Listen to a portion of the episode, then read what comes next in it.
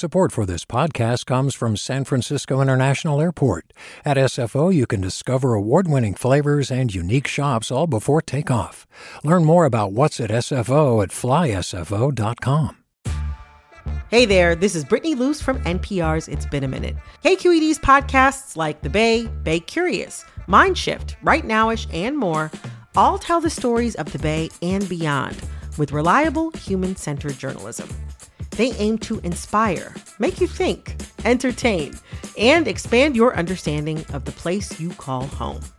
Here's how you can support podcasting at K Q E D. Showing your support is easy, and you can join Brittany in supporting K Q E D Podcast too at donate dot k q e d dot org slash podcast. That's donate dot k q e d dot org slash podcast.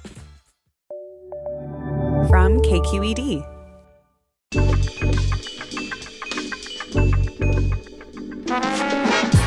Hey, everybody. From K Q E D Public Radio, this is Political Breakdown. I'm Scott Schaefer.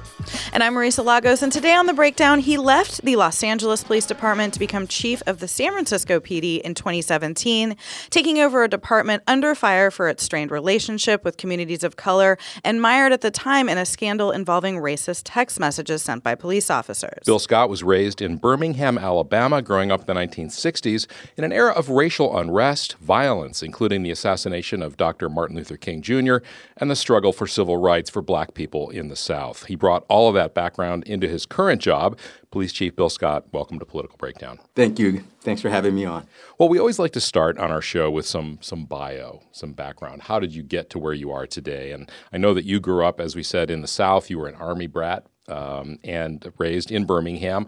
Tell us a little bit about that experience growing up there in the sixties and early seventies. Um, looking back, you know, I'm glad that I had the journey that I had. You know, growing up in the South, uh, particularly at that time, it was, it was coming out of um, a very segregated situation in Alabama. And as a kid, you really don't know. You know, it was, your world is very small. And I, my earliest memories of, for instance, uh, we moved into a neighborhood. My my dad died in nineteen seventy, and my mom widowed, four kids, and Um, she bought a house in basically a white neighborhood. And I remember uh, vividly that when we moved in, for sale signs up and down the block, you know. And a- after you had moved in. After we moved in. Did you understand that as a kid? I didn't really understand it. My, I think my older, you know, I'm, I'm the youngest kid, and they didn't really talk about, you know, why, but I didn't understand it, but I did understand that, you know, we didn't have, you know, friends to play with, you know. Uh, it was very, you know, that at least that era was isolated. And then the neighborhood started to change to a black neighborhood. Within three, four years, it was almost, you know, ninety-five percent black. But I didn't really understand the gravity of what that meant. You know, later in life I did. Right. But, yeah. I know you were born right after the infamous nineteen sixty-three Baptist church bombing, and you know, grew up, your wife, I believe, was a teacher, or your wife's father was a teacher to three of the, the young girls killed in that. I mean, how, even before meeting her, did that event and, and sort of the broader civil rights movement impact you? Or, or or were you just a kid sort of trying to grow up? Yeah, I think I was just a kid trying to grow up. And it was talked about, but of course, as a kid, you know, I didn't understand the gravity of everything that was happening. You know, I... As I got older and those conversations started to fill in the blanks about the era that we had just come out of, uh, I understood it more. But as a kid, you're just trying to grow up and, you know, fit in. And, uh, you know, as you said, my dad was in the Army. And when we first moved back, you know, moved back to Alabama, uh, I talked differently. You know, you're a kid trying to fit in, you know, you're trying to fit in. But there were there were a lot of changes that were happening around that time. You know, the city school system was integrating. Uh, and my older siblings, I think, had a lot more struggles than me because, at least my older sister, my oldest, you know, she was a teenager. So, um, interesting story. I was back at the uh, Civil Rights Museum in Washington, D C, and I was looking through one of the, you know, uh, annual there, and I flipped through and I see a little section of, about the high school that I went to, and my, my sister was the first one in the family to go to that high school, and um, she was in school that time, and I didn't know it then. I, I and it was, you you know, the white students with signs, you know, very racist signs about how they felt about the school system integrating. As a kid, I didn't know all that was happening, yeah. you know. You're, as, as Marisa said, your wife's dad was a teacher, uh, knew the little girls who were killed. Uh, I think he was a pallbearer in, in one of the funerals. Um, does she talk about that? And like, how do you, you know, how do, how do you incorporate that into who you are today? I think, you know, as you get older and have those conversations, you can put things better into context about how momentous that time was. Um, it was talked about, but as, like, I said, as kids, I think our, our parents and our grandparents tried to shield us from the realities of the world. So it was talked about, um, but we were also taught the world is the way it is, and you, you got to make your way. You know, and I think that to to this day is the core of who I am. You know, I don't make excuses. My mom didn't make excuses. It's the way, the world is the world, and you got to figure out a way to make it through the world. So that's how I see. see things, you know, you just got to keep moving. You got to know that things aren't going to always be fair. Um, I have a really, really, I would say probably uh, m- my worldview is really based upon what's fair and what's not. And so that's, I can be uh, very persistent when I see things that aren't fair. Would a young Bill Scott be surprised that you went into policing? Like, d- did you grow up with a positive or negative sort of viewpoint in police? Um, I don't think a young Bill Scott would have seen me being where I am today. I didn't have a so much a negative view of police, but I was grew up to not trust. When I um, first got my driver's license and... Um, Well, before I got my driver's license, my uncle taught me how to drive, and he would say, "Hey, if you if you are driving late at night and the police try to pull you over, you make sure you keep driving until you are in a, a well-lighted area and uh, there's people around." Well, I mean, the reason, and we talked through because I asked why, and he's like, "Well, you want to make sure that you're not caught in an area late at night by yourself." Um, Did you have any experiences like that as a young man? Not not to that degree. Uh, of course, I was pulled over, you know, but not to the degree where uh, that worst case scenario that he was warning me about happened. So, but that is the to answer your question. It wasn't. I didn't have any any malice toward, you know, policing or police officers. It was just a distrust in my neighborhood, my culture. Was there a moment where you decided, I'm going to go into law enforcement? I mean, what was that turning point for you? Uh, the turning point for me was, I think the year was nineteen eighty, eighty-nine, earlier in the year that I actually started in policing. My cousin, uh, who I love dearly, had already joined L A P D, and he, he's a great recruiter. You know, he, our personalities are a lot alike, and all he talked about was how much he enjoyed being a police officer. It's like, it's a great job. I think you do great. And, you know, I had friends that were police officers along the way. But that is when I really started to look at this as a, as a potential uh, thing that I might want to do. So he uh, he did his thing, his recruitment thing. And he I was living in Alabama at the time, so he came to visit me. And um, on the way to the airport, he wrote the L A P D recruitment number on a piece of paper. He said, "Just call this number." So I went back to work, and on my break, I called the number. So uh, I talked to a recruiter, and, you know, he said, "Okay, I'm going to send you, you know, information and all that." And he sent the information. This was, I think, in probably April of April of nineteen eighty-nine. I was newly married. I talked to my wife. I didn't I talked to I didn't even talk to my mom about it at the time because I didn't think she would be good with it. But my wife was. So uh, by June, we flew out. By then, I told my mom as well. So we flew out. I'm leaving. I'm leaving, Mom. Yeah, we flew out for the testing process, and you know, I flew out for the test and all that. So I passed all the tests, backgrounds, and at that time, they were really uh, they were hiring a lot of officers that, at that time. But and so it just happened really quickly. By June, I tested, and by August or September, I received a letter that I, I was being offered employment by the L A P D. So it was like a four-month period. I went from not even really thinking about it to being in the police academy. Well, and you were about to step into another chapter of history, which we'll get to in just a moment. We're going to take a short break, and when we return, more of our conversation with San Francisco Police Chief Bill Scott. You're listening to Political Breakdown from K Q E D Public Radio.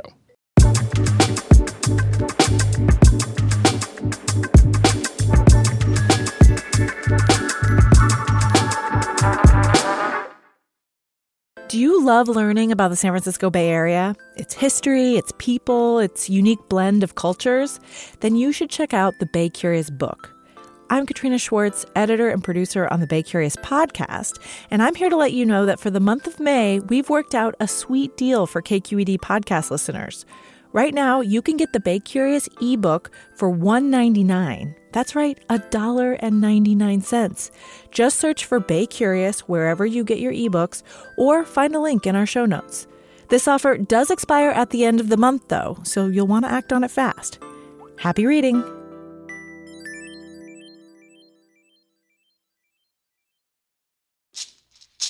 Hey, it's Glenn Washington from Snap Judgment, and if you love what you're hearing, and I know you love what you're hearing, please consider becoming a K Q E D member. You get special access to cool events, behind-the-scenes footage, and so much more. Plus, you'll sleep better at night knowing you did your part for the community you depend upon. It's in you. Please be in it. Visit donate.kqed.org slash podcasts to sign up now. That's podcast with an S. Thanks. And welcome back to Political Breakdown. I'm Scott Schaefer here with Marisa Lagos, and we're so happy to be out of the studio this week. We're actually at the headquarters of the San Francisco Police Department. We're talking with S F P D Chief Bill Scott. So before the break, you were telling us uh, that you left Alabama uh, in the late eighties to go to L A to work for the L A P D, and Bill Gates was the police chief at the time. Talk about the environment for you as a young black man moving to L A, culture shock, right, I'm sure, number one, but in some ways not so much, actually, because there were a lot of racial issues, certainly in the department, but in the city as well. Right, right. Yeah, um, I think you said Bill Gates, Daryl Gates. Oh, sorry. Yeah, no, not Microsoft. This is the L A P D. Yes, correct. Uh, it was culture shock. I mean, it, it was it was not a hard transition for me um, going in, because I didn't have, well, of course I had preconceived of what the job would entail, but Um, I think it. I not think I did. I took it one day at a time. You know, I did have my cousin that was kind of there for me to walk me through what to expect. Um, my first assignment when I left the academy was South Central L A, Watts. You know, that area. It was really. I, I wouldn't trade that experience for the world, because I got introduced to policing in a time where, um, you know, relationships were, were strained. There was it was a period of high violence. Uh, it was the you know during the unfortunately the crack epidemic. A lot of people were hurting, kind of like today with the opioid crisis, if not worse, because of the violence that was associated with it at the time. So it, it was like jumping into uh, the rapids. But I learned quickly. I learned a lot. Unfortunately, I had some really good partners who were who were good people. I mean, that makes a difference in the profession, because it goes back to what I was saying about fairness and trying to do what's right. I, I was fortunate enough to have some really good training officers who were grounded, who uh, who did things the right way, kept me out of trouble, um, you know, jerked my collar when I wasn't, you know, doing uh, things like they thought that I should. So um, it was a good experience, really good experience. But it was a it was a it was a ch- challenging time. You know, there was. What I know now, uh, the buildup leading to nineteen ninety-two was occurring right before my eyes, and you don't always realize the moment you're in until later. Right. You know, looking back, you can put all the pieces together. You know how things were; they were volatile, but they weren't at a breaking point. You know, you go to a scene. There were a lot of there was a lot of violence, a lot of shootings, and all that, and. You know, we're there to help people, and there was a lot of tension when we got when we when we arrived, and uh, ambushes. You know, I had partners that were shot and shot at, friends uh, that I you know still know to this day. It was a different era, and but I didn't realize what was coming. Looking back, you know, probably should have seen all the pieces, but yeah, I was just trying to survive and learn the job, and it, it was uh, it was an exciting time for me. I mean, you're alluding to the nineteen ninety-two riots right. sparked after the acquittal of, of the police officers who beat Rodney King. Um, that was also a time where tensions were very high between the Asian community and the Black community. There was the shooting of a of a Black girl um, by a Korean liquor store owner. I, I just wonder, like, what was it like being in the middle of that? As a young Black man, as somebody who had worked in those neighborhoods, but I, my understanding is you had been moved to the Valley and then brought back. Like, right. what? How is it being in the middle of that just chaotic situation? Uh, wow, you did your homework. So yeah, I my first assignment was you know, South L A, and then I was reassigned to the Valley. That was actually a change in culture, culture you know, right, yeah. uh, because I, I was new to Los Angeles. I had never really been in the Valley, and you go from South L A. Then you go to the Valley, which was suburbia. You right. know, it was, it was and it, you know, to a T. And so that was, but it was changing. And there were parts of the Valley, at least where I was assigned, where um, it was rapidly changing, and the demographics were changing, and the the, the violence was changing, and the drugs became more uh, prominent in that area, and um, leading up to nineteen ninety-two, there were a lot of tensions. Uh, Because of those changes, I remember, uh, you know, the Valley, if you were African American, and it was, you know, not a whole lot of African Americans in the Valley at that time, um, you, you knew who you were. You know, even whether you're on duty or off duty, you knew who you were. Um, it was it was that type of environment. Now, you know, there were a lot of nice people and all that stuff, but I recognized that you knew who you were. You knew you knew you were Black. Let's put it that way. You came and agreed to take over this department in twenty seventeen. As we mentioned at the top, there was a lot going on, um, not only that that texting scandal, but a pretty damning U S Justice Department review finding that S F P D disproportionately use, use of force of people of color, stopped and searched them more often. Um, how do you approach changing what seems like a culture problem in a, in a, in a department and policing more generally? Like, how do you even go about that, and how would you grade yourself so far? Um, well, let me go with the grade so far. Uh, it's mixed. I think it's it's like like you're in school. You know, I was really good at math for most of my school years. I was okay at other you know subjects, and I think that's how I look at this. I think you. I, I always try to break down and have a good handle on the strengths and the weaknesses, and I always look towards self-improvement. So the overall grade, I think we've done really good as a department. And it's just, you know, it's not me. I think I definitely play a role in this, and a big role, but I think we've done a really good job with what we set out to do five years ago, almost five years, you know, last month. This celebrated my fifth anniversary year. I think we've done a, a good job in a lot of areas, but there are some struggles and ongoing challenges. You mentioned the, the race and the You know, right now we we we are trying to crack the code on how do we change the disparities. You know, our disparities are still off. You know, we stop more African American Blacks, uh, we stop more Hispanics, we search more Hispanics, and those numbers are starting to get more in line with what one would expect, no matter how you benchmark it. But it's a it's a challenge, and so you have to unpack all the things that go into that, and that's really difficult. You know, there are a lot of folks that use, I think, very simple views of how this this problem can be turned around.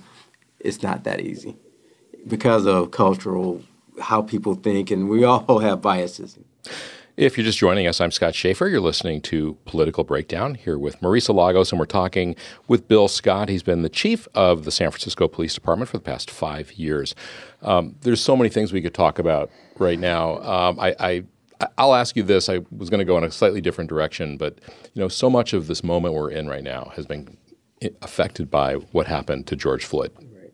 And um, I'm wondering, you know, when you saw that tape of Derek Chauvin kneeling on his neck for eight minutes until he was dead, uh, and the aftermath of the trial, how, how did that affect you, and how did it affect the rank and file here? Uh, personally, um, it was very hard to watch, and uh, it was, and still is to this day, very hard to watch. I remember, um, I believe the first time I saw it, I I was at home um, watching the news, and then it came on again, and I taped it because I wanted my wife to see it. So, and I showed it to her, and you know, of course, she was disturbed by what she saw too. It was very hard for many of us to watch, particularly those of us that are in this profession and, and we know what's the right thing to do. And it was, it was, you know, it was disgusting, to be mild about it. You know, this is one of those moments, I think, in history where there was no questions about what we were watching. And a lot of times, in, in at least in this profession, you know, we, we are very circumspect about jumping out and making assessments or value judgments on those types of incidents because you don't have all the facts. You know, mo- most police chiefs that I know, they're going to be they're going to be circumspect about criticizing a situation without knowing the facts because we, you know, we all know that there's things underlying that you may not know that could play into that, and so we we. We're hesitant to do it, you know. Uh, on this one, I and many others were very quick to publicly denounce what we were seeing. And I think that was uh, something that that I noticed, that we're in a moment. Well, we're enmeshed right now in San Francisco in a, a, a case, a, a criminal trial against an officer that has led to a lot of sort of controversy. You decided to pull out of an agreement with the district attorney um, that allows the D A to be the lead investigator on officer-involved use of force. And I don't want to get into all the weeds on the case for a statewide show, but I do want to ask you, I mean, I think critics of you and supporters of the D A and, and maybe even people who aren't as politically aligned wa- are watching this and seeing that on the eve of the first time we have this type of criminal trial, as the San Francisco Police Department, I know, was not taking a no-confidence vote against you, but had been very vocal in their concerns about this, and as the D A faces a recall attempt that is really dividing the city, how are we not to see that as political? The the idea to terminate that, and and what do you say to critics who think that just that this is sort of flies in the face of what you're saying about George Floyd and, and sort of your approach to policing? Well, you have to, hopefully people will see what the real issues are. You know, uh, this is really about fairness. This is about fairness. And, and the way it, the timing of how things came to light, you know, that was beyond my control. You know, this this, this revelation that came up in this hearing of the trial was really the tipping point for the basis of the decision. And it sh- did and still does. Um, it shook the faith of the whole system of accountability. And that's the part that I think people really are, are missing. Um, by you, by your officers? And did they have faith in the system to begin with? Well, some did and some did. I mean, you know, the charging of officers is not a new thing. It, char- officers get charged, and we welcome accountability. But like any other person in this world, that accountability has to give uh, credence. It has to be fair. It has to be fair. And things were brought to light that gave every appearance, and that the, this accountability system we have is not fair. And that is the real issue, is what is fair. And I, I believe in accountability. I mean, I worked to get this agreement uh, done in the first place. Worked Twice. Over two years. Yeah. Right. So I believe in accountability. You know, the timing of how things stacked up is just the timing. Um, when all this came to a, a head and the facts of the testimony of that court case was made known through this department, I mean, it ran through this department like wildfire. I was pulled out of a meeting and says, hey, this happened in this courtroom, and it's people are really, really shaken by this. And um, that is what was the start of, you know, me looking a lot deeper into everything that's happening. And a decision had to be made, because here's the situation that you're faced with as a leader. You have a workforce who, for the most part, and for everybody I talk to, is saying, hey, this this is not a fair system. You know, this gives the appearance that we're not getting getting a fair shot. You know, nobody, I've never heard anybody say we don't want to be held accountable, or we we uh, don't believe we should be held accountable. They just want to be treated fair. So you either have to act or you have you do. You, some people say, well, you could have let this thing play out.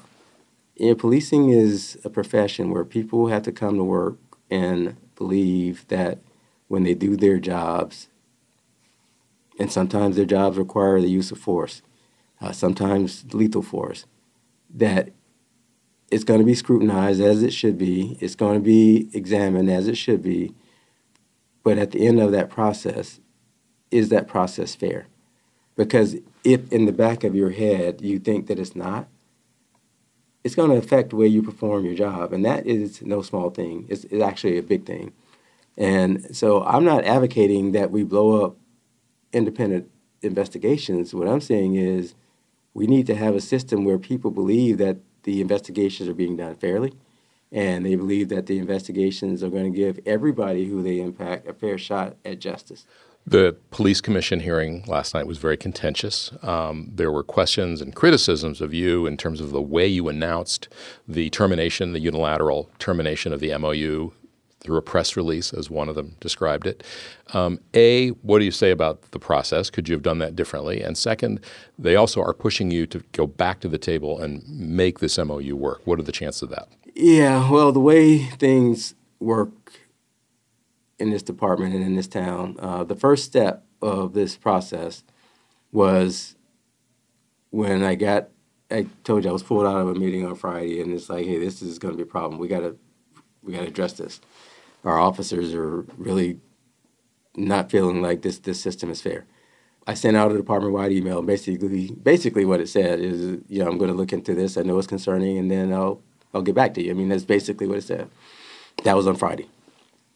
Uh, I spent the weekend and some of Monday and Tuesday, you know, reading the transcripts and hearing from our, our members and some of the people about what was going on with as it relates to the M O U. Mm-hmm.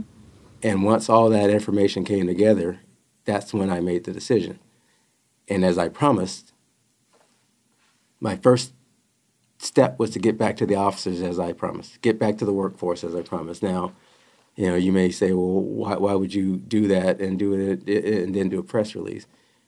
Well, the reality is once I announce, make an announcement to two thousand to two thousand people, people yeah, it's out. I can't think of any situation where as soon as I press send on a department-wide email, if it's any topic of interest, it's in the press. Yeah. We're about out of time, but I just want to come back to the question I asked a moment ago, which is, how confident are you that you can come back to the table and work out the differences and go back to the M O U? And can you trust the D A? Especially yeah. in, in the middle of a recall. Well, we're going to we're, – we're already at the table. I mean, we, we met yesterday, and uh, you give credit where credit is due. The D A is willing to sit down and talk about these issues, so as am I. That fact of the M O U terms being violated is another thing that keeps getting pushed to the side. Oh, it's just an, it's just an infraction. It's just a, imagine if any of us were in a situation where a process, whether we think it's important or not, is supposed to happen. Certain things are supposed to happen, and then those things don't happen. And a decision is made that might impact not only your livelihood, but your freedom. You want to make sure that things are being done like they're supposed to be done. Well, it could speak to other, you know, bigger things, and I think both you and the D A have pointed out problems. I know we got to go, but I just, what do you say to the people of San Francisco? What happens in a week if this M O U expires and a police shooting does occur or use of force? How how does the public feel confident? Yeah, well, we, the department, will still cooperate with the D A as we always have, and I, I'm confident that they will cooperate with us. We can't do our jobs without the district attorney's office cooperating with us, and likewise, they can't do their jobs without us cooperating with them. They can't do it effectively anyway. That was the spirit of the M O U. When one or both parties don't cooperate, it's, it's, it's, the agreement is not worth having. So we will cooperate, M O U or not. My goal is to have an M O U, but is to have an M O U that's fair to everybody. Not one side or the other, but fair to everybody, including the police officers. And it's like, you know, it's when I say including the police officers, it's almost like I have committed a crime. Why? It has to be fair to the people that it impacts, just like it's fair to the victims of crime, the victims of if of police violence, uh, the community that it wants a safe community. Everybody needs to be treated fairly in this process, and that is all I'm advocating for. All right, San Francisco Police Chief Bill Scott, thank you so much for talking to us. Thank you so much. Thank you. And that'll do it for this edition of Political Breakdown, a production of K Q E D Public Radio. Our producer is Guy Marzorati. Our engineer is Katie McMurrin. I'm Marisa Lagos. You can find me on Twitter. I'm at mlagos. And I'm Scott Schaefer. You can follow me on Twitter as well. I'm at Scott Schaefer. Thanks so much for listening. We'll see you next time.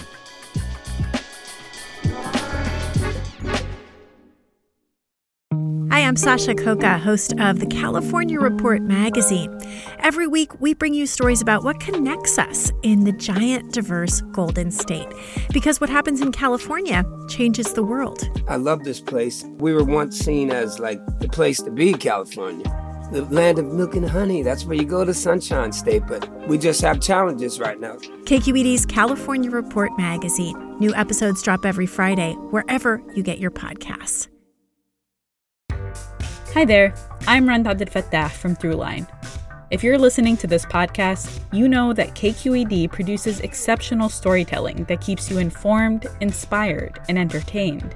Their podcasts cover issues from your neighborhood to the entire country and everything in between. Support this work today. You can help us continue to bring quality podcasts to your ears. Just head to donate.kqed.org slash podcast. That's donate.kqed.org slash podcast.